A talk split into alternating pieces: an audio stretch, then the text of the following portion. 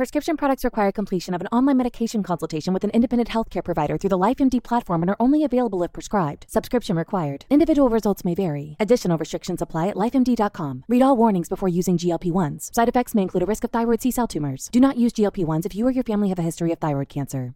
If you've struggled for years to lose weight and have given up hope, did you know you can now access GLP 1 prescription medications through LifeMD? LifeMD is now offering eligible patients online access to GLP 1s, the breakthrough prescription medication that can help you lose body fat and weight. Listen to what people are saying. Probably the easiest thing I've ever done. The medication comes in the mail and it's very easy to use. I've been able to live my normal lifestyle and I've lost 20 pounds already and I've never felt better. It changed my life. And here's the best part your insurance may cover 100% of the cost of your medication. So go to trylifemd.com to have your eligibility checked right now. Get started today at trylifemd.com. That's T R Y L I F E M D.com. When you need mealtime inspiration, it's worth shopping Kroger, where you'll find over 30,000 mouthwatering choices that excite your inner foodie. And no matter what tasty choice you make, you'll enjoy our everyday low prices, plus extra ways to save, like digital coupons worth over $600 each week. You can also save up to $1 off per gallon at the pump with fuel points. More savings and more inspiring flavors make shopping Kroger worth it every time. Kroger, fresh for everyone. Fuel restrictions apply. Time for the 49ers Rush Podcast.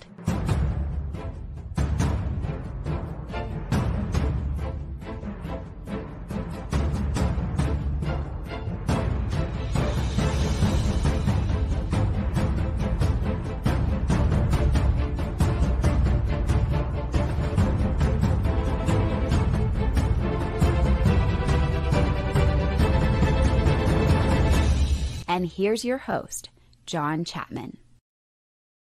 Welcome, faithful, to a Victory Monday podcast. We have had not one, not two, not three, not four, not five, but six six consecutive wins. And we are here today. Let's jump into it. We're going to be going over the grades for the offense and the defense. I finished the entire offensive film breakdown um, earlier this morning. Uh, could not sleep very well. I was just too too energetic uh, and so woke up with a smile on my face and just I, I, wanted to jump into the film. Thankfully, it got loaded early. So finished the offensive breakdown, a little over an hour and a half of film. First half's loaded on Patreon. Second half is loading as we speak. That will be available probably around three o'clock today. Um, once it gets all finished, processed, and all that kind of stuff. And then we'll dive into the defensive side. But I wanted to jump on here and talk through a lot of different things. First off, uh, just fresh off the in the the press, uh, Dontae Johnson, um, the Barnacle, number 27, eh, been with the 49ers forever. Actually, more games than Jimmy Ward, uh, if you count all the injuries and all those things. Tore his ACL. You know, got called up from the practice squad, gets out there, and uh, sadly, it, sucks, man. Um, so that's probably the biggest injury update. Um, also, got to talk about Javon Kinlaw. This morning, uh, Coach Shanahan said the plan is to activate Javon Kinlaw's practice window immediately after the Seattle game. So you're starting to see that now. Does that mean Javon Kinlaw will play uh, right after that? Does not. Uh, what happens is you get a 21 day, three week practice window to basically figure out if you want to bring him back or not. So uh, that's what happened. So even though you're bringing him back after the Seattle game, what's going to happen then is if, if you just look at the schedule, right? How many games do we have left? We've got four. You wait till after the Seattle Seahawks game. That's 21 day practice window. Guess what? Commanders, Raiders, Arizona. So you would have the opportunity to make that decision for the playoffs if need be. Now you could activate him at any point in that process. But my assumption would be they want to see if the knee will respond, right? They want to see if that's going to go down or not. Um, and so again, I, I, love Kinlaw. It would be huge to get him back. Vic says would like to see uh, Kinlaw uh, finally, and then in the playoffs, in the finale, then the playoffs. Yeah, I think that's kind of the mo. The problem with Kinlaw has been he comes back and he can play. You watch week one, week two, that dude could play. He may, he's a difference maker on the field, especially in the run game. Now, the 49ers haven't played a lot of very physical run teams, but that dude makes a difference. makes a huge difference. So uh, somebody said like, uh, even if he comes back, it doesn't make a big difference. He hasn't been good. I'm like, dude, you have not watched the film. Uh, you go back and you know, again, if you're a Patreon member, you scroll back and you just type in 49ers versus Bears. You watch that game and tell me Kinlaw didn't make a difference. That dude was all over the place. Uh, great, great versus the run. Uh, played incredible. Love all the hashtag CCs. And yes, that that is probably the best news to come out of Coach Shanahan today. Kinlaw back to practice next week. That's the plan. That's the plan. Uh, we'll see what happens. Um, let's see here. Give me Ridgeway all, over Kinlaw all day. Hope he heals up. Yeah, the film would not support that claim. I do love Ridgeway um, very, very much, but it, he's been great this year, but nowhere near on par for um, what Kinlaw does. Uh, but not to knock either one of them. I, I, think they're both great run stuffers, but yeah, there's there's a big difference. Ridgeway, he's good though. He's he's played very well this year. It sucks uh, that he has been out. Um, so Dontae Johnson, you know, back to him, torn ACL. He's well along in years. I would not be surprised if this is his last stint as a player. I wouldn't be shocked if he's a coach. I, I think they love this guy, and he's been around longer than anybody. So um, I really hope Dontae Johnson kind of takes that transition into the coaching world. Um, and I want him around this locker room. Dude's just incredible. He knows everything. He knows all the in and outs, all those different things. So uh, would really, really like to see that. Would really, really like to see that. And yeah, you know, talking about the the injuries, another good thing. Shanahan said he expects Kerry Hyder to play this week. That's great news. Uh, Keem Spence, bringing him back. Ty McGill, you got him out there. Charles Omenihu can play inside. It's patchwork. It, it's duct taped work. There's no doubt about it. And you also have Barrett, um, who's been on the 49ers practice squad for three years now. Um, Alex Barrett, who's played outside, inside, inside pass rusher. He was a defensive end. They transitioned him. There's lots of options. Are they great options? Probably not. But once you get to this point in the NFL season, we're at week 15 now.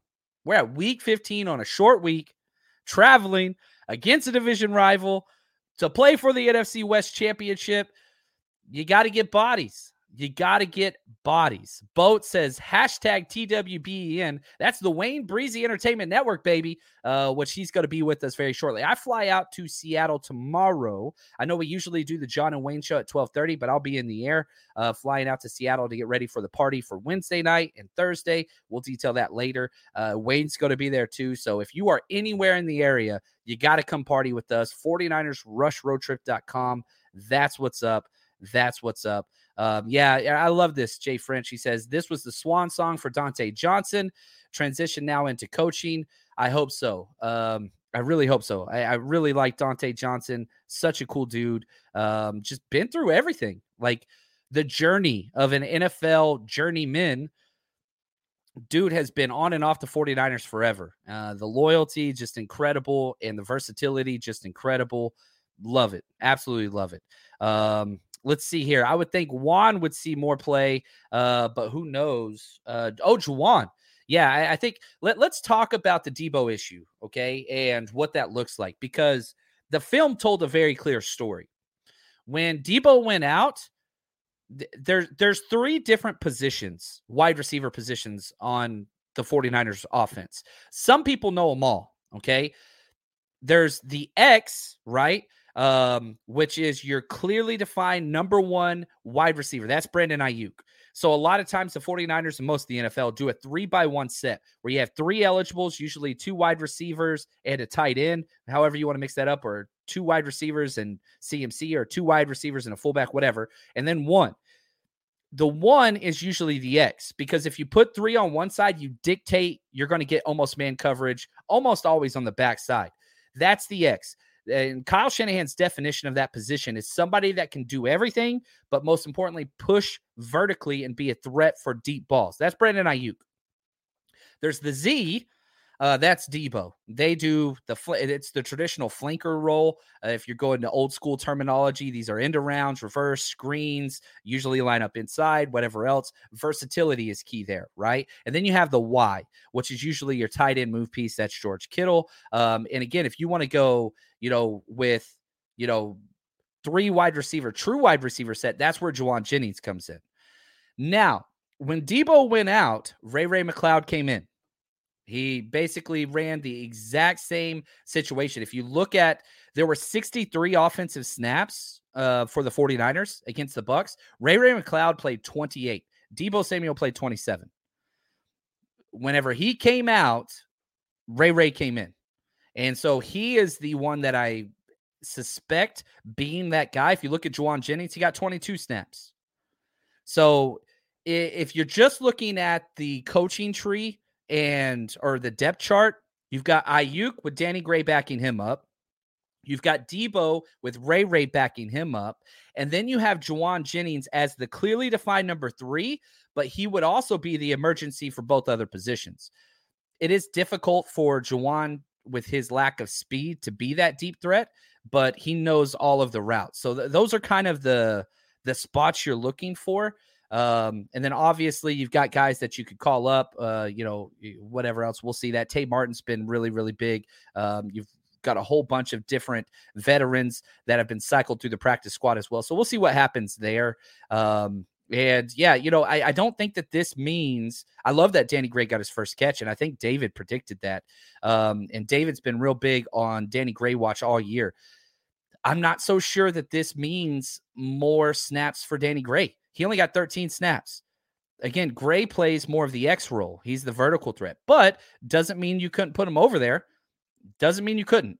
I, I think that th- it, it, could be a little bit more snaps, but not too much. I think it's way more snaps for Ray Ray, little bit more snaps for Jauan, little bit more snaps for Danny Gray. And again, I said this after the show. If I was in charge, I'd be putting CMC in Deebo's spot much more so. So I would have CMC as my number one running back. I'd be getting Jordan Mason much more work and putting CMC out there in the Deebo role. That's what I would do. Um, and you know, I keep getting the OBJ questions. That dude, he's not going to be healthy until the playoffs. Um, I don't want him in this locker room. I really, really don't. Uh, I, the same reason why I don't want Baker. I want good teammates, people that will sacrifice. Why mess it up? Um, is he good? Is he talented enough? Hell yes. But you come out and say, why should I? I am just going to play for the playoffs. Why should I play? It doesn't even matter beforehand. Oh, get that crap out of here. That's not my mentality. Hell of a player, hell of a player, but I don't. I don't want it. I don't want it. I don't want it. Uh, that that's just my take on it. Now let's talk about. Oh, Randy, he's coming in here. 230 plus yard passes from Brock. Uh, I missed that. Yeah, and that's outside the numbers. Outside the numbers, deep balls, both for touchdowns. That's what's incredible. So let's look at these pro football focus grades. Again, take these with a grain of salt. Um, yeah, take these uh, with with a grain of salt. Uh, first off, Trent Williams, number one, highest graded player, 84.7. Jordan Mason, three consecutive weeks in the top five. He comes in number two. He only got 19 snaps, but he got 11 carries on those 19 snaps. I agree with everybody. Pump those numbers up, baby. Uh, I want Jordan Mason 15 plus touches every game moving forward. Like that should be his role. And man, just continues he doesn't have negative plays, and he's running against loaded boxes just nonstop. Uh, which it's it's such a big deal. You know what? I just found something out. Um, man, I'm looking at the box score. Okay, let's pause for the grades for a sec because I think this is probably the most encapsulating stat that tells the story of yesterday's performance of the 49ers versus the Bucks. The 49ers ran the ball 36 times, which is awesome. You're going to win the game when you run for 36 times, uh, 209 yards, 5.8 yards per rush with three rushing touchdowns. That's incredible. To put that into perspective, complementary football, right? The 49ers offense, if they can run the ball like this, they're going to beat everybody they play. Now, flip this over to the defense. Tom Brady threw 55 passes for 253 yards. That is an average per pass attempt of 4.6 yards. The 49ers, listen to this, and I, I hope I'm not word salading this up. The 49ers average more yards per rush than Tom Brady and the Bucks average per pass. That does not happen often.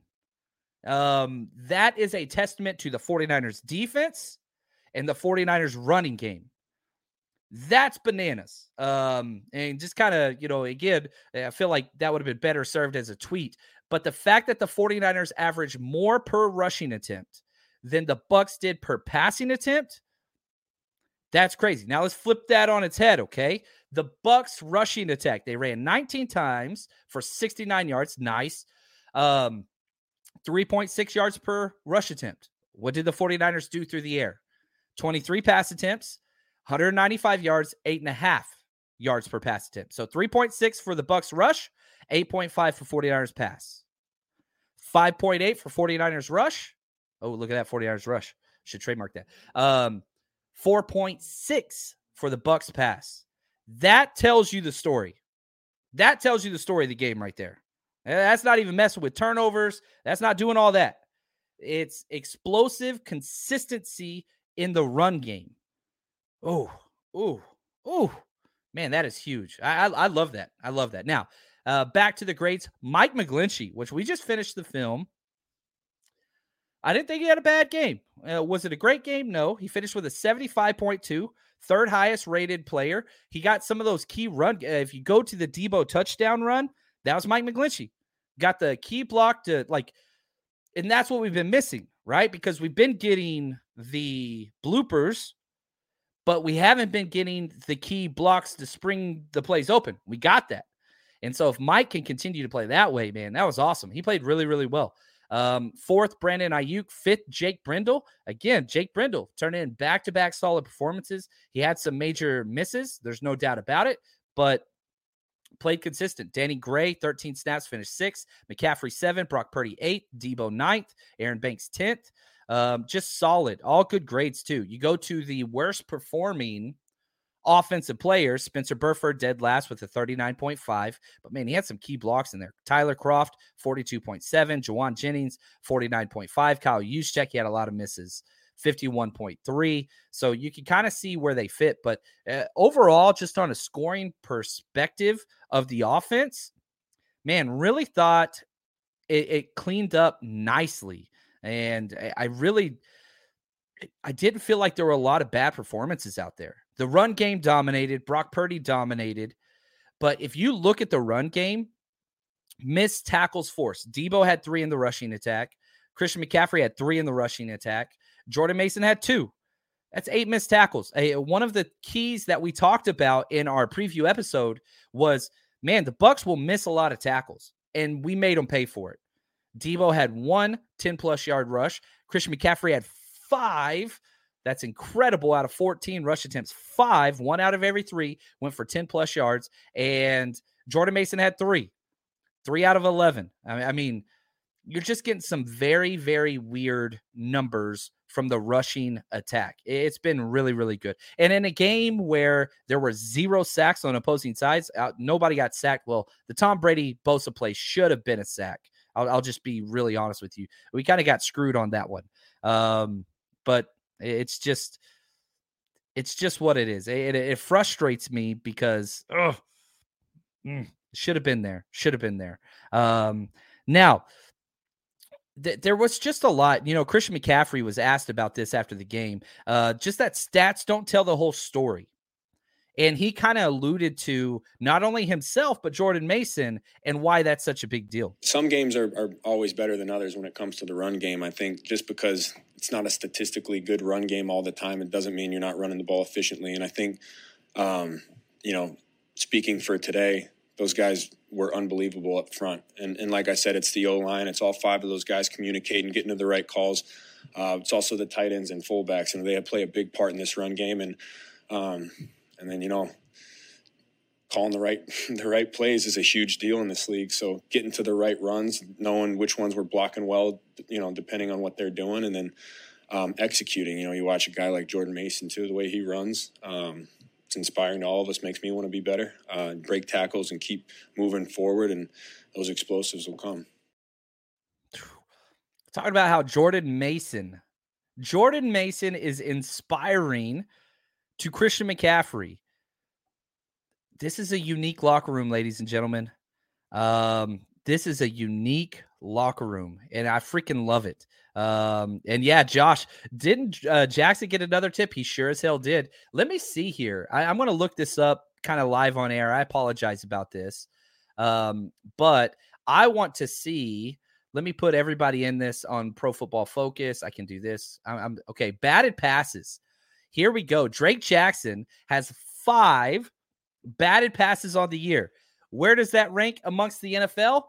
Third. He was fifth. Now he is third in the NFL. George Karlaftis um, with 585 snaps. Then you got Zach Allen um, with 628 snaps. And then you've got Drake Jackson, 284 snaps. Less than half, if my math serves correctly.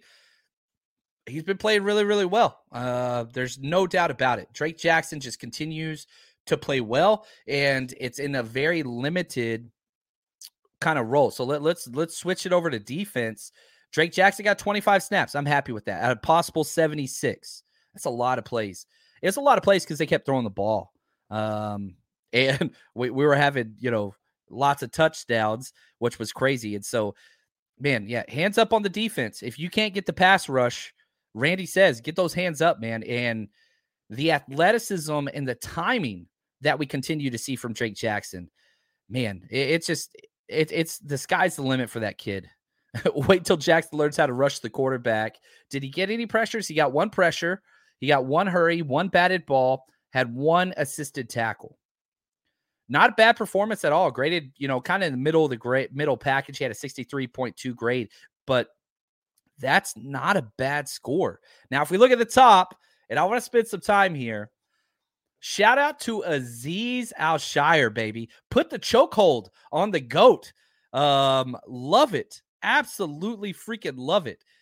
Literally grabbed the dude by the throat. And it was weird because, you know, Azeez blitzed on two plays on the opening drive. And I was like, dude, I have never seen Azeez blitz. So I went back and looked at the stats. He had four pass rushes all year this year.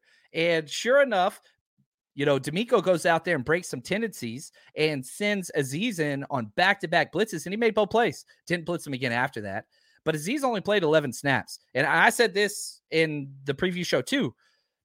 Bucks can't run the ball. I'm going to stay in nickel almost the whole game. And that's exactly what they did. Azeez got 11 snaps. Jimmy Ward got 70. Yeah, figure that out. So Azeez got 11. Jimmy Ward got 70. And I thought Jimmy Ward, he was one of my defensive players of the game. Eh, let's just talk about what Jimmy Ward did, okay? Played 70 snaps, which is crazy. He had a 94.7 run defense grade, okay? What does that mean? Anything over 90 is elite. 95 is like MVP level grade. Nobody else on the 49ers had above a 78 grade. He had a 94.7. He had one blitz, he had one pressure. He had eight tackles, one missed tackle, four solo run stops, one forced fumble. This is Jimmy Ward. Now, this is the craziest stat of all. Do you know how many times they threw the ball at Jimmy Ward? Eh, eh, can you guys guess? Can y'all throw this in the chat? How many targets do you think went Jimmy Ward's way without looking? Throw this number in there. Whatever your number is, you're probably too low. How many times did Tom Brady try throwing the ball at Jimmy Ward because, and again, keep in mind, Jimmy Ward had two incomplete passes forced before this game, his entire year. I think it was like 28 for 30 or something like that, right? All year. Well, guess what? They targeted Jimmy Ward 17 times. They were going after this guy wherever he was whether and he he kind of it was against everybody because here let me pull this up because i want to be exact on this the coverage matchups for jimmy ward listen to this uh, he had to cover everybody two targets from mike evans one from russell gage three from leonard Fournette, one from julio jones one from rachaad white seven from chris godwin two from cameron brate the dude had to he literally their entire game plan was we are going to throw the ball at Jimmy Ward. Of those 17 targets, he allowed 10 catches. Seven incomplete passes when targeting him. He only had two all year. Dude showed up, man. He played really, really well. I, I really thought Jimmy Ward played great football, inspired football. Um, and again, remember, yeah, they were throwing the ball. They threw 55 pass attempts. So it was a lot. So I really thought Jimmy Ward played great. Azeez, 11 snaps, played great. Number two defender, let's spend some time. let's spend some time. Dre Greenlaw passed 100 total tackles on the year. And I'm, I'm going to be honest, and I'm going to let Fred talk because he he's he, he he knows what's up. Not only, you know, Drake Greenlaw's a tackler, we've been talking about this. Second consecutive week, second consecutive week, Drake Greenlaw had the best pass coverage grade for any 49ers. Listen to Fred talk about how great he is. Yeah, I mean, we knew it was kind of going to be a chess match with him, and we knew that he gets the ball out quick, and that's why it was tough to uh, to get home on him. But just playing everything deep to short, and there was some long drives in there where you know they're dinking and dunking us down the field. And I still think that even that that touchdown that they had, we still could have stopped them right there. But it honestly was just resilience all the way through. Like guys coming up, making tackles. Like every single time I'm I'm I'm deep running the paint. I'm seeing like you know he checks it down. All I see is Drake Greenlaw. Drake Greenlaw. Like you know I think he's playing at such a high level, and he's he's probably not getting talked about enough. The the type of um, the type of ball that he's playing this year. You know the way that people talk about me. I think they need to talk about him in the same in the same way. I know. I know what high level linebacker play looks like, and he's doing it. You know, so for anybody out there, like think about Pro Bowl votes and stuff like that, like he needs to be in that conversation we, we've been on the whole Dre Greenlaw conversation for a while, and it's just, gosh, man, it, it's it's unbelievable what he's doing. And pick your poison. You want to talk about the run game and how great he is there? That's worth a conversation in of itself. You want to talk what he's doing in pass coverage and back to back weeks? Dude, that's a whole conversation there. And it's just consistency. You know, after the game, in one of the press conference. I forgot who I, I, it was one of the Mats asked, "Do you know how many tackles you had this game?" And he responded, "No, I don't know off the top of my head." And they told him, "You had 15 tackles." Here was his response. I feel like it. I feel like it. Yeah. Uh, yeah. I got tired of them dang check downs, and I wanted to get on them earlier, but my coach was like, "Stay back, stay back," and they, they threw one over my head earlier, so it was just I had to stay back and let him catch it and, and, and get the tackle back. Yeah, no, I feel him. I was getting tired of him. Like we need to play some man. So yeah. And so yeah, I mean, just how like authentic, you know, and yeah, Big Papa. Love hearing players compliment their teammates. It, it's it's unreal. The dude's over hundred tackles. He's over 100 tackles. Last week, it's the fumble return for a touchdown. This week, he talked about it too on KNBR. I'm going to get me a Brady ball. I'm going to intercept Tom Brady. I'm going to intercept Tom Brady. And guess what? One of the freak plays tips it up to himself, jumps once, jumps twice, catches it, comes down with it. Uh, shout out to Rob Louder, called it the Mario jump, which I thought just nailed it. Um, and yeah, like I can't unsee it now, like boing, boing. Uh, I think it's hilarious. And then after that, so not only do you intercept Tom Brady, not only do you destroy Tom Brady in his homecoming and bought 150 tickets, all those things, whatever. Not only do you beat him so bad that Fox changed the national broadcast in the third quarter away from it because they don't want Tom Brady to get embarrassed, too precious for the NFL. My man, Dre Greenlaw, has the audacity to go up to Tom Brady after he just got destroyed and ask for an autograph? Man, the worst thing he could tell me is no. So, I mean, you know, I was always told if you don't ask, you'll never know. So, I mean, he, he's a good guy to be able to sign that ball after he didn't threw them picks. Like, that's big time. So, I mean, I appreciate him. He's the greatest. He's the greatest. He's a GOAT. So, I appreciate that. How did you approach him and what did he say to you? Yeah, I went like a little fan. I went like a little fan girl. You know, I tried to got to you know soothe him up, make him feel better. So like, man, yeah, you the greatest ever, man. You know all that good stuff. But he is, he is. But I mean, you know, and he he was like, yeah, I appreciate it, man. Good job and stuff. And I was like, man, you ain't got to sign the balls. You know, I just, because I knew he looked like he was going through a lot. So I was like, man, you ain't got to sign the balls. And then Fred come over there. Fred's like, you get the ball, son? And I'm just like, yeah, man, now you got to sign these balls. And he signed them. So, I mean, it was, it was cool, man. Was, yeah, no doubt.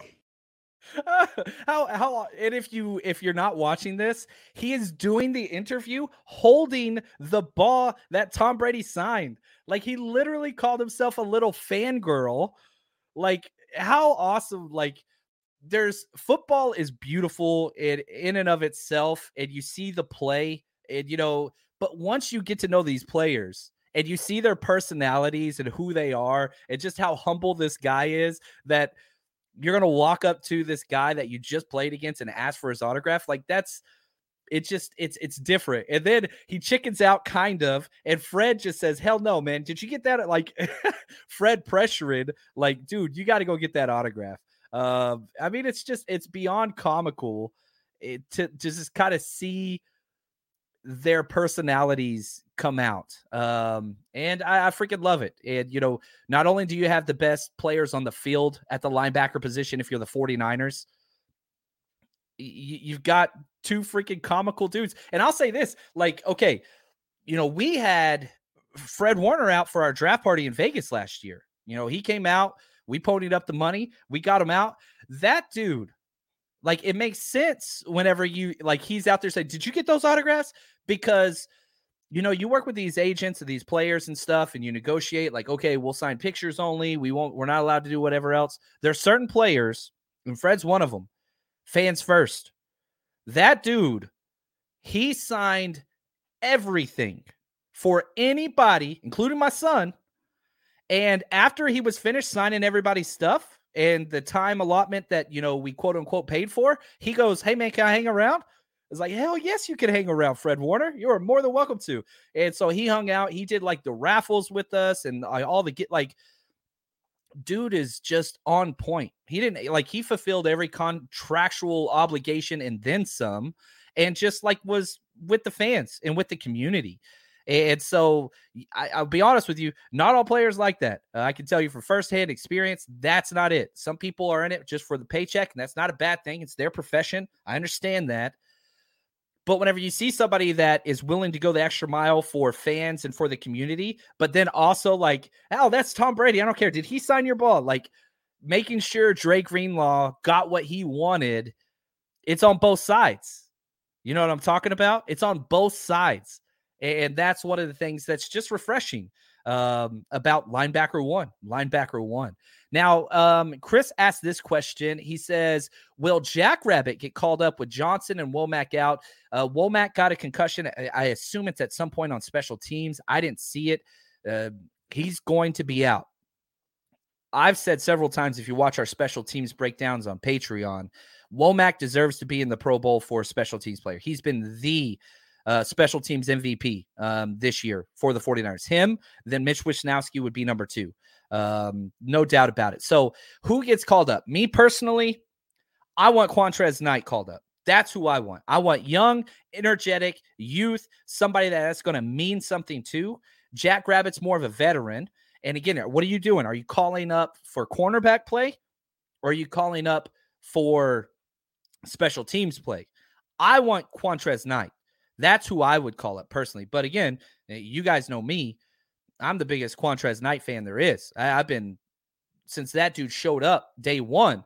Uh, I love the what that dude's attitude and playmaking ability. Now, will Jack Rabbit? Does he want to come up and play special teams? This is the same guy that didn't want to sign on a practice squad because he thought, you know, he's going to hold out for a roster spot. No roster spot ever came, so then he settled. So I don't know. Um, is he past that? Yeah, there we go. Qwuantrezz. That's who I want. Um, you know, I, I want youth, I want energy, I want fight, I want all those things. Now, I'm not saying Jackrabbit doesn't have those, but I think that you you brought in him because of corner play, veteran corner play. So, and yeah, again, Daniel Wells. Speaking of special teams, Ray Ray's returns have been consistently good. Yes, they have. He was my special teams player of the week this week. Uh, I thought he played wonderfully well, wonderful well. So, um, Let's see here. Eggy saw this question on different Niners podcast. Now that Deebo is out, will the 49ers go back to the pre CMC era? I don't think so. Uh, you know, you look at when Deebo went out, they still continued scoring. Uh, there's a lot of variables in that, no doubt about it. And if you look at this week's matchup, you know, you know moving forward, you're playing against the Seattle Seahawks. Okay. What are the Seattle Seahawks? They're the 30th ranked defense. They give up the 28th out of 32 teams yards per run. They allow 4.9 yards per rush. They have given up the second worst rush attempts, second worst rushing yards, third worst rushing touchdowns. Listen to this this defense and what they've allowed running the ball. The Panthers beat them this week 30 to 24. They rushed for 223 yards. They rushed for more yards the Panthers did than we did on the Bucks, and we rushed for 200. 171 to the Rams, who are one of the worst rushing att- uh, teams in the NFL. 283 from the Raiders. 161 from the Bucks. The Bucks rushed for 161 against this team. 122 from the Cardinals. And if you go back all the way back to week two, which they're both different teams now, injuries, whatever else, the 49ers rushed for 189 yards against them. Deebo is elite, amazing. I love him. I miss him already. I can't wait for him to come back, and I do expect him to come back in the playoffs.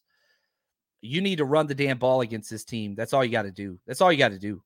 Uh, the worst rushing team, maybe the worst defense. Now it's Seattle, and you're going up there and all those things and whatever else. And like that's a legit question. But no, this offense. Did you know that you can now win up to 100 times your money on prize picks with as little as four correct picks. You can turn $10 into a thousand with basketball, hockey, college basketball entries today on prize picks, America's number one fantasy sports app. And here's what's great. It, it, you can get action on sports on more than 30 different states across the country, including California, Texas, and Georgia. On top of that, you got playoff basketball actions on the horizon, and this is the best place to take advantage of all of basketball's postseason actions. Some of these player props. Nikolai Jokic for over 10 rebounds, Anthony Davis more than two blocks, Lillard, four three pointers made. You get to pick exactly how you want to use your bets. So, download the app today. Use code 49ers, 49ERS, for a deposit match up to 100 dollars. Again, that's promo code 49ers for a first deposit matchup up to $100 over on prize picks. Pick more, pick less. It's that easy. When you need mealtime inspiration, it's worth shopping Kroger, where you'll find over 30,000 mouthwatering choices that excite your inner foodie. And no matter what tasty choice you make, you'll enjoy our everyday low prices, plus extra ways to save, like digital coupons worth over $600 each week. You can also save up to $1 off per gallon at the pump with fuel points. More savings and more inspiring flavors make shopping Kroger worth it every time. Kroger, fresh for everyone. Fuel restrictions apply. Save big on brunch for mom, all in the Kroger app. Get 16 ounce packs of flavorful Angus 90% lean ground sirloin for $4.99 each with a digital coupon. Then buy two get two free on 12 packs of delicious Coca Cola, Pepsi, or 7UP, all with your card. Shop these deals at your local Kroger today or tap the screen now to download the Kroger app to save big today. Kroger, fresh for everyone. Prices and product availability subject to change. Restrictions apply. See site for details. You've got Seattle Commanders, great defense. Raiders, terrible defense. Cardinals, are you kidding me? You've got three out of four matchups against bad defenses. Now, the Bucks were a good defense, and you shredded the hell out of them. Well, you had 400 total yards, 35 points. Yeah, that's good. And if you look at this 49ers offense, you know, I went digging back to back games with 30 plus points 35 versus Bucks, 33 versus the Dolphins. I was like, ah, I wonder when the last time that was. Hasn't happened yet this year. You had to go back. So it's been over a full season. Um, you had to go back to weeks 11, 12, and 13. And that was against the Rams, Jags, Vikings last year. That, and they did it three times in a row uh, last season 30 plus points three times in a row. Um, can they match that? We'll see because, you know, they've only scored over 30. They did against the Rams in week eight. They did against the Panthers in week five. That's it. Um, and the Cardinals in Mexico week 11. So uh, that's what five games over 30 points this year. So five out of 13. You've done it back to back times. Let's see what this offense can do. You know, I, I want to see. I want to see more Mason, right? It's it's the I, I'm I'm a member of the Blue Oyster Cult. Call me Will Ferrell. I need more cowbell. Need more cowbell. Where's Kevin? Like, uh, like that's what it is. Where's Christopher Walken coming in? I got a fever, baby. I got a fever. Give me more cowbell. Now, Jordan Mason finished with 11 carries. He's averaged over what's he at on the season? I'm curious what this looks like. Jordan Mason has 29 carries, 100 oh no wait, yeah, 29 carries, 153 yards. He's averaged 5.3 yards per carry. But keep in mind, when is Jordan Mason getting the ball in all three or four of his games that he's, you know, been running the ball? It's in closeout time. We've won six in a row. Six. He's running against loaded boxes when the opposing team knows we're trying to run the clock out. And he's still averaging 5.3. How many carries is too much? Let me ask you guys this. I want I want to see your thoughts in in the chat. How many carries per game do you want Jordan Mason to get? Okay, throw it in there. How many rush attempts should he be getting a game? Because you know it's slowly creeping up. He had five, then he had ten, now he had eleven. Is that where he should be? Yeah, I love the cowboy. Look at that. Got to have more cowbell. Thank you, Randy. I love it, man. Uh, I know we're aging ourselves. I got a fever. Yeah, I'm seeing 15, Will 15, Randy 15. Uh, I love this. Clarzard 18, 15. I, I think that's where it should be. Now, and again, uh, for those of you that are still getting your comments in, keep it coming. Yeah, Mason time 15 to 20, 5 to 10 for a regular season game, says Boats. Uh, Shot J says, I want JP to have at least 12 JP. That's what they call him. He goes by JP. His name's Jordan Mason. I assume his middle name's probably starts with a P or something. But yeah, JP is what the coaches and teammates call him. Um, Josh says, sadly, only got 11 because of garbage time. But we were doing the, uh, we, the 49ers were doing the same thing with Elijah Mitchell. You remember? He got no touches the first half. It was CMC, CMC, CMC. Second half comes out, really halfway through the second quarter. Then it was Elijah Mitchell time. Exact same thing happened this week. Uh, people got upset because the Deebo injury, but Deebo had four rush attempts. That's it. Um, and yeah, let, us talk about this. because I think this is important.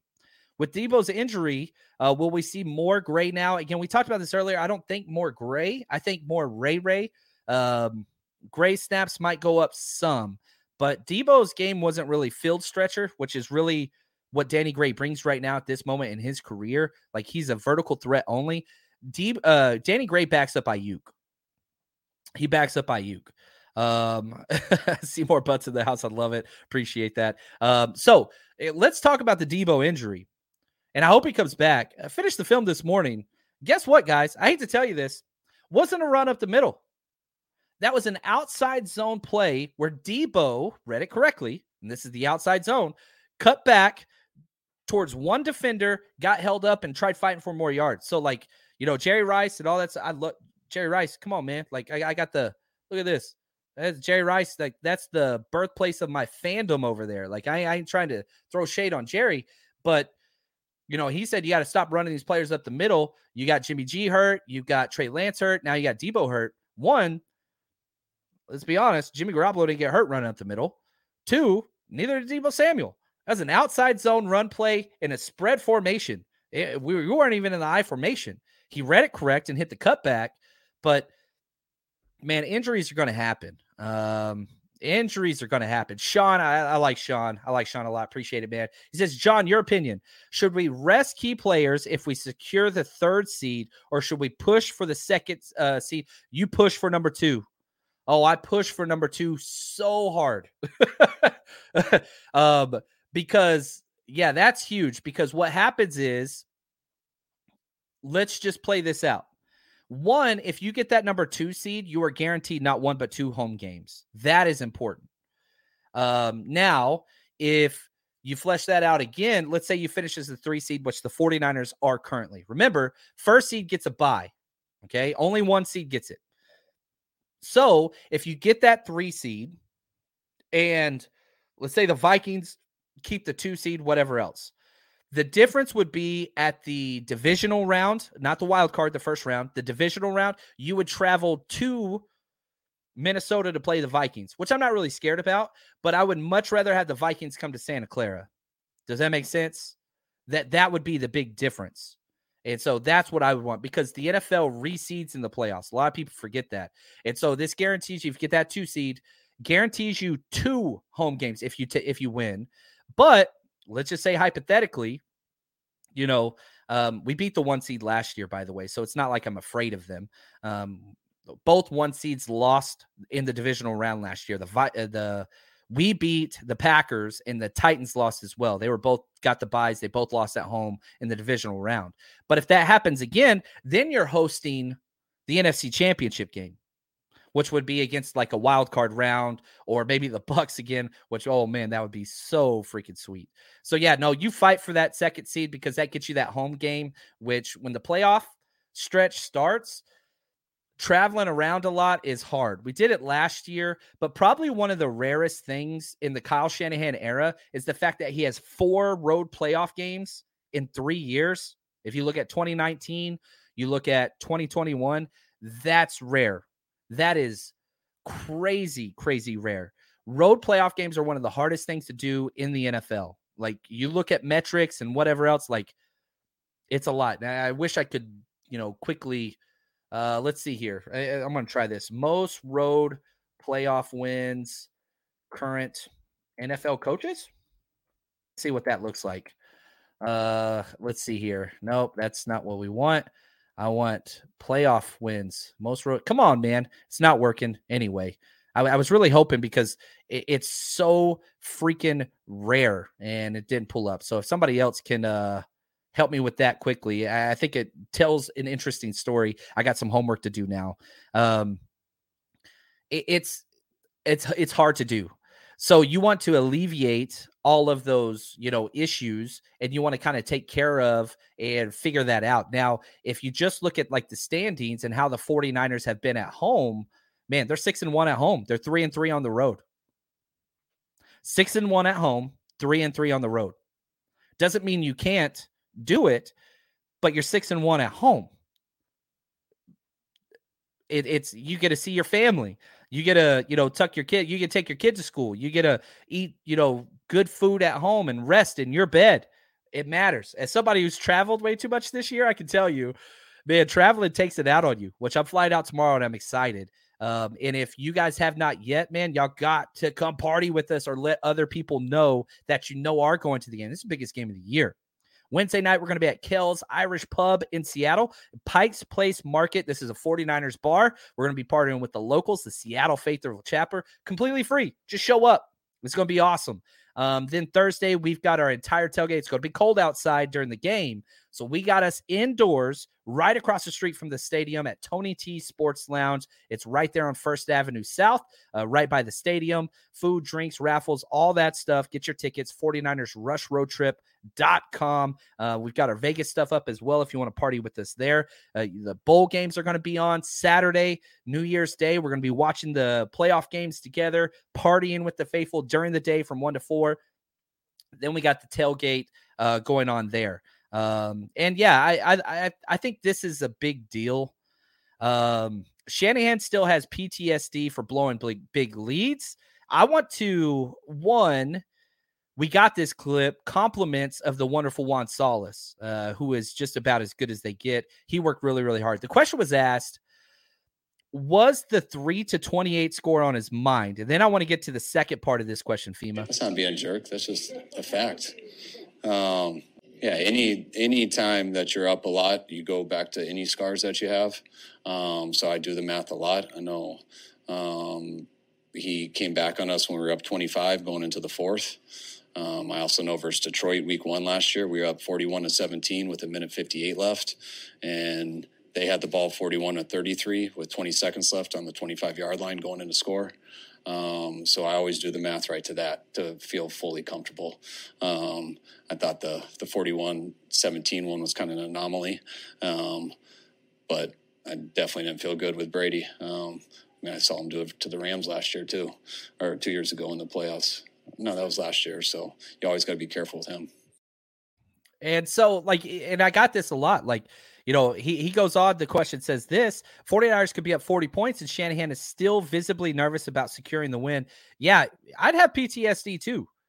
Um, it's very clear. Like, he told you the minutes, he told you the scores. Like, yeah, he thinks about it all the time, but he still pulled all of his starters or at least as many as you can with the 47, you know, man roster on game days. But he got them all out on offense and defense. You know, now the craziest thing to me was Tom Brady played the whole damn game. The entire starting roster for the Bucks were not pulled. Down 35 to 7 with a minute left in the fourth quarter. Tom Brady's still out there.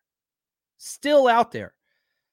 That's crazy to me. Um, yeah, and you know that Detroit game last year, you remember? He pulled the starters. They came back, fumble, missed uh onside kick, all that stuff, and it was it was a one possession game. You got to win those games. Um, and yeah, Brady should have been pulled, but Brady makes the decisions. Uh, he had a coach that stood up to him, and he got him fired. Another reason why I do not want him here. Yeah, I don't know if you guys saw the report where the night before a game, Brady will have all the skill position players come to his room and will make adjustments to plays, audibles, alignments where he wants people on certain plays. And the coaching staff does not know about it. Like you're not allowed to because of all the rules with meeting time and, you know, whatever else. The coaches find out about it live on game day with certain plays, not knowing how.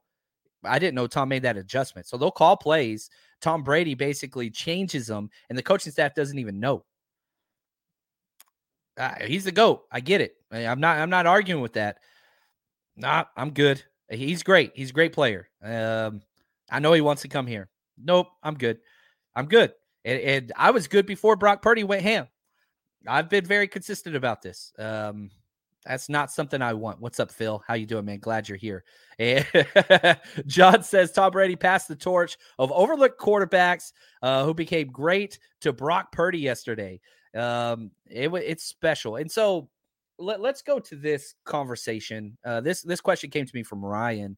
He said he asked this question: What is the best case slash worst case for the 49ers this year with Brock Purdy as quarterback? And so you know, I'm one of those people that just really wants to be in the moment. Um, so this is it's hard for me, but I understand my job. It's to answer questions. If you look at what I'm not the person that believes Brock Purdy is the second incarnate of, you know, the next great quarterback and whatever else. Do I want that to happen? Oh my gosh, yes. I hope Brock Purdy is the quarterback for the next 15 years for the 49ers. Nothing will make me happier. But I also am a person who has watched Brock Purdy play a lot of football for several years. Uh, I'm a Longhorn. I watch almost every Big 12 game there is. Uh, this year kind of slacked a little bit, uh, but I know how streaky this kid is. And that's a good and bad thing. I wrote in my draft ra- write up. Um, Howard uh, Cosell, who does great work with the draft, he said the same thing. When he's on, he's on. And we have seen that back to back games, 30 plus points. He did that. When Jimmy went down, we had three points. You remember that against the Dolphins? That dude brought most of those points. He also had the uh, Dre Greenlaw return. But when he's on, he's on. There will come a time, and and like let's just be real here. The streak's going to go the other way. That's what I want to see. How do you respond to those things? Can you win a game after throwing back to back turnovers on back to back possessions? Can you battle yourself out? Right. Um, and so eh, to this question, what's the best case scenario? You look at the passer ratings from the NFL yesterday, number one in the entire NFL was Brock Purdy. He had a higher rating than any quarterback that played yesterday, any of them. And some great quarterbacks played. If he could continue that, we've seen it two games in a row. With this defense, it's the best defense. It's the best defense. You know, I was looking at points allowed. I, I want to make sure I give the the correct numbers here. Here we go. Points allowed by defenses. The 49ers have, ele- have given up 197 points. The number two defense is the Bills with 221. That's a 24 point difference between first to second team. 24 points.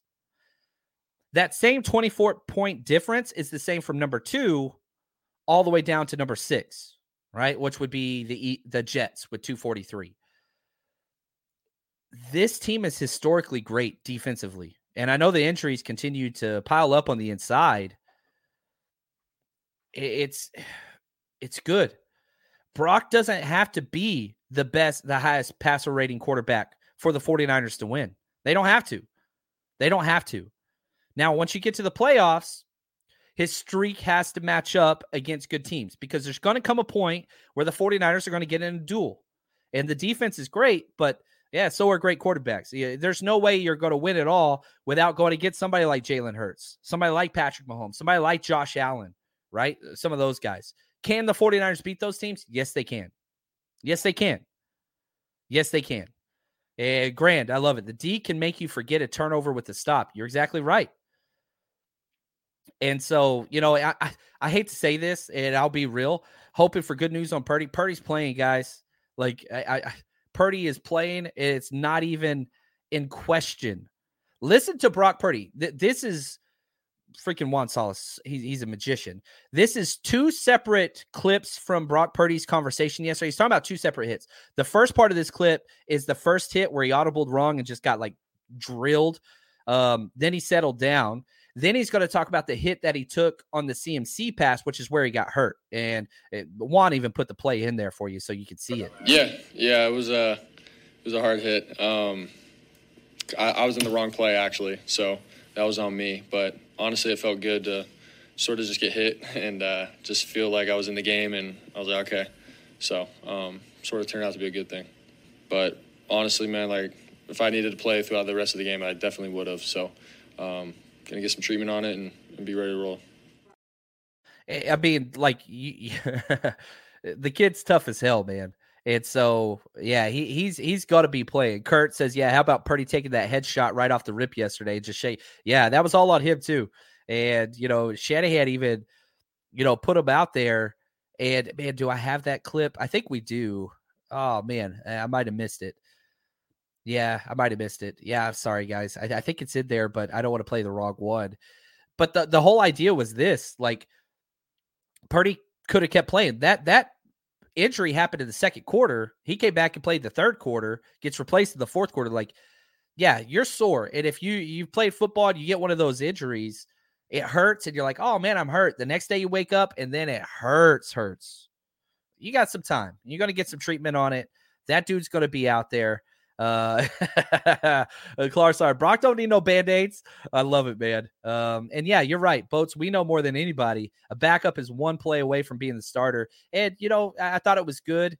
Josh Johnson got some reps. You know, the backups got some reps. Danny Gray got his first catch. I thought that was pretty fun. I enjoyed that.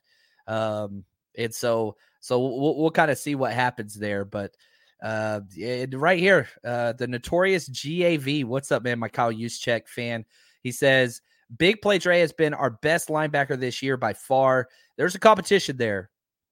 There's no doubt about it. And they're asked, they're two, they're both linebackers. When you talk about Fred Warner and Dre Greenlaw, they have two different roles. Uh, you know, you got Warner who's guarding vertically deep up the field. You've got Greenlaw who's guarding horizontally side to side. I know they're both linebackers, but they're completely different. It's a perfect pair. It's a perfect pair. I don't think one's better than the other, but I, remember whenever I said that, you know, because of Dre Greenlaw's tackling and physicality, if he can just get the pass coverage skills up, he, he's he could have a higher ceiling than Fred Warner, and I got a lot of flack for that.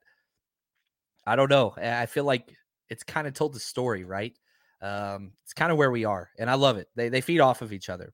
Now, if we go back to the grades, um, Azeez was one, awesome. Greenlaw was two. Charvarius Ward third. Samson Ebukam was four. Tashaun Gipson. Let, us give this cat credit. He had a 73.3 grade. Um, he was awesome. He just played great. Got that awesome interception where he picked off Brady, which just I love how upset Brady was. Um, it was it was just it was awesome. I, I loved every single second about it coming home and won that storybook ending and all those things. And oh, so good. Kevin Givens six, Oren Burks seven, Jimmy Ward, we talked a lot about eight, Talanoa nine. Now, I will say this because I think this is important. Excuse me. Talanoa played well. Did he have mistakes? Yes. Yes. Do these mistakes continue to come? Yes again, and I said this in the film breakdown with Brock Purdy. You know, Talanoa is young and he's an instinctual player, which is great. Maybe not great against the GOAT, right? Because there were two to three plays where Talanoa tried to time up his blitz or his change or jumping a route, his rob or whatever else. Tom Brady guessed right every time. He didn't guess. Tom Brady knew. So we're used to seeing Huff be that guy where he could surprise and time things up perfectly, right? And that's where all like the comparisons come out with Polamalu and whatever else. That's cool. Tom Brady got him. And most experienced quarterback to ever play the game, right? And he got him. This is second year player, Huff. The big touchdown play to Mike Evans. What happened was Huff recognized what was happening and tried to switch coverages late with Jimmy Ward. The problem was he tried to make the switch too late. It wasn't relayed. So Jimmy Ward stayed in the under coverage when he was trying to tell him, like, back up. It didn't happen, gets burned for a touchdown. Well, there was a penalty on the play, completely wiped it off. So the the bright side of that is one, I hope he learned his lesson. Uh, you play it against some veteran quarterbacks. This ain't Tua, right? That's not what it is. This ain't Kyler Murray. It is Tom Brady. He gonna get you. You get your hand in that cookie jar, he gonna make you pay for it. After that, I thought he played well. I thought he played really well. Uh, amazing hit. You know, he had the highest tackling grade. Oh, sorry. Uh, Dre Greenlaw had the highest tackling grade. He had the second with an 83.6, three tackles, um, one solo run stop. He gave up one catch for four yards. And that was that huge hit on Chris Godwin. Whew. It might be Chris Godwin's like hardest hit he ever took, man. Um, and so like I, I don't know. I, I think we know what Hufanga can bring as far as playmaking goes. You just gotta eliminate those busted coverages, which we've seen. And I'm a Hufanga guy. I'm wearing my Hufanga jersey to uh, Seattle. Uh, Project Hoea, he hooked me up. So that's what I'm going to be wearing. I'm, I'm supporting that dude. But hopefully you learn. Brock Purdy throws an interception. It was a bad read. We got caught with a, you know, zone. It was a zone blitz, fire zone, and the guy dropped the defensive end right into the hook curl range, picked it off with ease. He never saw it. Now, Jauan Jennings gets held on the side, questionable call, but whatever. You learn from it. What was the very next play after he threw the interception? Boom, touchdown. Boom, touchdown. Learn from those and then overcome those to be a better player. And so I, am trying to draw parallels between the safety, who is the captain of the back end of the defense, and the quarterback, who's in charge of the offense. They're young, streaky playmakers. Can they learn these mistakes, which got wiped out because of penalties? Both those did, and then respond. I think both of them did. Um, you know, against the Bucks, and I'm happy about that. And so and right here, yeah, Melissa, I love this comment. She says, "Thoughts on Purdy to tell Ray Ray stay before the Aiyuk touchdown." Yeah, it was it was funny. So he throws the interception, wiped out because of penalty, comes back very next play. Ray Ray motions across. Uh, this is mirrored. Ray Ray motions across and then tries to come back and he tells him, whoa, whoa, chill, chill, chill, chill, chill, chill. Stay right there. I want you to stay right there. And that's where the blitzer came from. That's whenever he got hit. It wasn't Ray Ray's fault. He had a release, but the idea was he was able to navigate where the pressure was going to come from based on the offensive line rolling to the overloaded side and kept Ray Ray on the backside to give him more time to throw the touchdown. Um, and he took a hit there too. And you know, Aiyuk talked about it uh, on this touchdown. I thought I thought this was funny in and of itself. I no. I, I mean, I have no idea. I, am I'm, I'm I'm running a route, so I, am not sure. Um, I, I, do. Um, Brock came up to me and said that he had some pressure in his face that he had to um, he had to deal with some. That's why he said the ball was short. Uh, so I don't know for sure, um, but pitch and catch touchdown. Pitch and catch touchdown, and that's taking that big hit I mean, that's a defensive tackle that's stunted over. It's it's a lot. I like this Dwayne the Brock Johnson. Uh, that's pretty good. I like these. I like these. But I don't know. I walk away from this game, and again, I've only gone through the offensive film breakdowns. I'm going to try to do the defensive film breakdowns tonight. Man, I just feel I feel really hopeful and energetic about this team, and we haven't felt that way a lot. You really, really haven't. Now, what's the difference between Brock and Jimmy? Not because I want to put Jimmy down, but because why do we feel this way? Why is it? Why did it look so different? I, I think two things. It looked different because one, deep passes are now a viable option. Even though he's got a weak arm, even though you saw, you know, he had to come back for it. two completed 20 yard passes outside the numbers for touchdowns. Jimmy Garoppolo did that twice his entire career. Brock Purdy did that twice in the second quarter. That's different. Number two, pocket mobility. Now, uh, Brock Purdy's not running around and whatever else. It, like there were some passes that were in question. The interception got lucky with that one and the penalty. There were a lot of lucky plays, but there's no doubt the eye test tells you, holy crap, this is fun. This is fun. Just watching it is fun. Not to say Jimmy wasn't, and that's not what that is at all. I'm just saying this kid has something different. He has something different from Trey. He has something different from Jimmy. Every player's different. This kid just says fun all over it. And you felt it. The damn crowd was chanting his name. Are you kidding me? Like, when was the last time that happened? And eh, it's, I don't know, man. He, he was asked about it, like what it was like hearing his name chanted by the faithful. There might have been some chance. But I think today was, yeah, that was that was wild to hear the whole stadium saying it like that. So, um, man, we got some great fans out here, man. They, they love this team, and um, they're they're right behind us all the way through. So, very thankful for them. So. oh man, it's it's it's crazy. Like this, it's you can't make this stuff up. He's the first ever Mr. Irrelevant, last player drafted to start a game, not quarterback. First ever Mr. First ever person drafted last to start a football game. And you go on a tear and score 28 points. You're up 28 nothing against Tom Brady at halftime? Whew. Y'all got to be kidding me. You got to be kidding me. Now, listen to the best player on the field. Listen to the best player on the field right here. We got a quarterback. I, I had a lot of confidence in him, but obviously it's the NFL and you got to go perform and, and each time he scored, he waited. Uh, he waited on the sideline. Like usually, they go back and look at the iPad or whatever, talk to their coaches. He waited for the extra point, um, and then congratulated all the linemen each time. So, I mean, kid's awesome. Uh, I saw the video of his dad crying, which was really cool. I don't know, man. And again, I, I don't want to be a guy that jumps out in hyperbole and all those things. Be in the moment. And Nick, I thank you for the super chat. He says on Nick Mullens' debut, he threw three touchdowns, 250 yards. It's not the first time we saw this. It's not the first time we've seen this. But this is different. It's a better team than what Nick Mullens had. And Nick Mullens was great off the bench. He always struggled whenever he had a full week of preparation and implementing the game plan. That's when he would fall apart and turn the ball over like crazy. And guess what? Those games will come.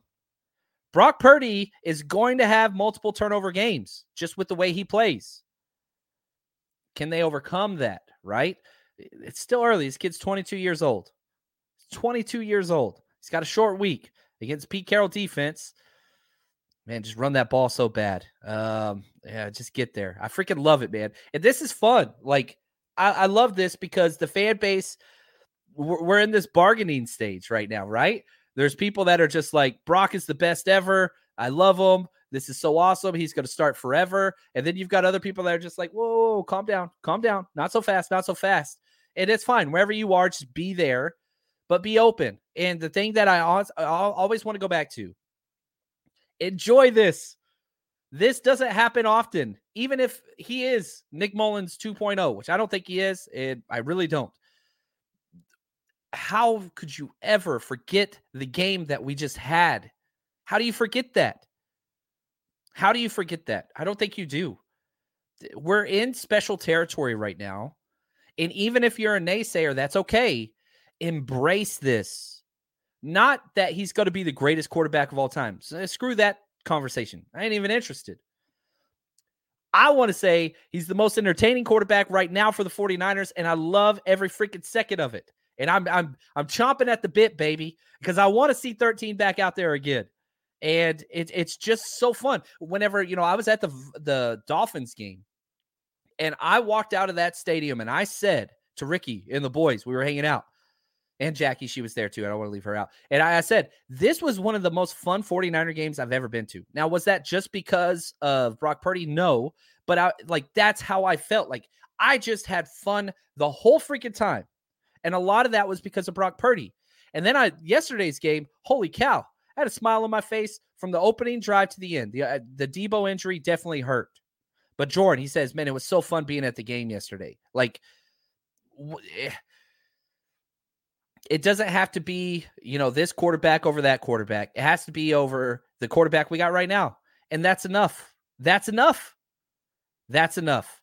Um, Big Papa, he says, uh, speaking of the Dolphins, where's Brian since the Dolphins lost to us? He started a new job. Um, we're going to be recording on Fridays moving on, but the problem was uh, his new job started Friday, so he, he couldn't do that show. And now I want to be flying this Friday back from Seattle. So Brian is still, we're still in contact. He's not going anywhere. Um, he will be with us for the long haul. He's just as good as they get. It was cool meeting him and his son.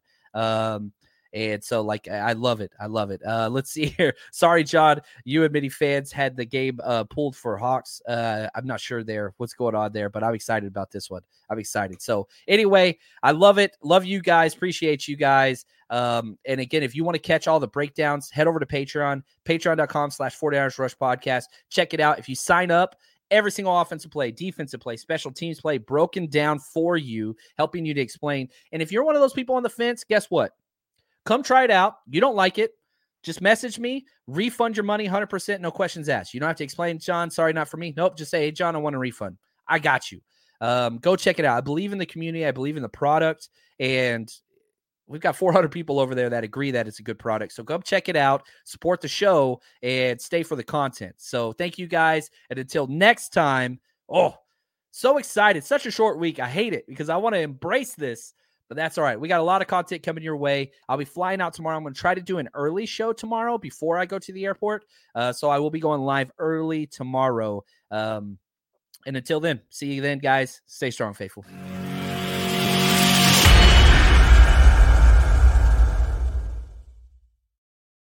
Without the ones like you who work tirelessly to keep things running, everything would suddenly stop. Hospitals, factories, schools, and power plants, they all depend on you. No matter the weather, emergency, or time of day, you're the ones who get it done. At Grainger, we're here for you with professional grade industrial supplies. Count on real time product availability and fast delivery. Call clickgrainger.com or just stop by. Grainger for the ones who get it done. When you need mealtime inspiration, it's worth shopping Kroger, where you'll find over 30,000 mouthwatering choices that excite your inner foodie. And no matter what tasty choice you make, you'll enjoy our everyday low prices, plus extra ways to save, like digital coupons worth over $600 each week. You can also save up to $1 off per gallon at the pump with fuel points. More savings and more inspiring flavors make shopping Kroger worth it every time. Kroger, fresh for everyone. Fuel restrictions apply.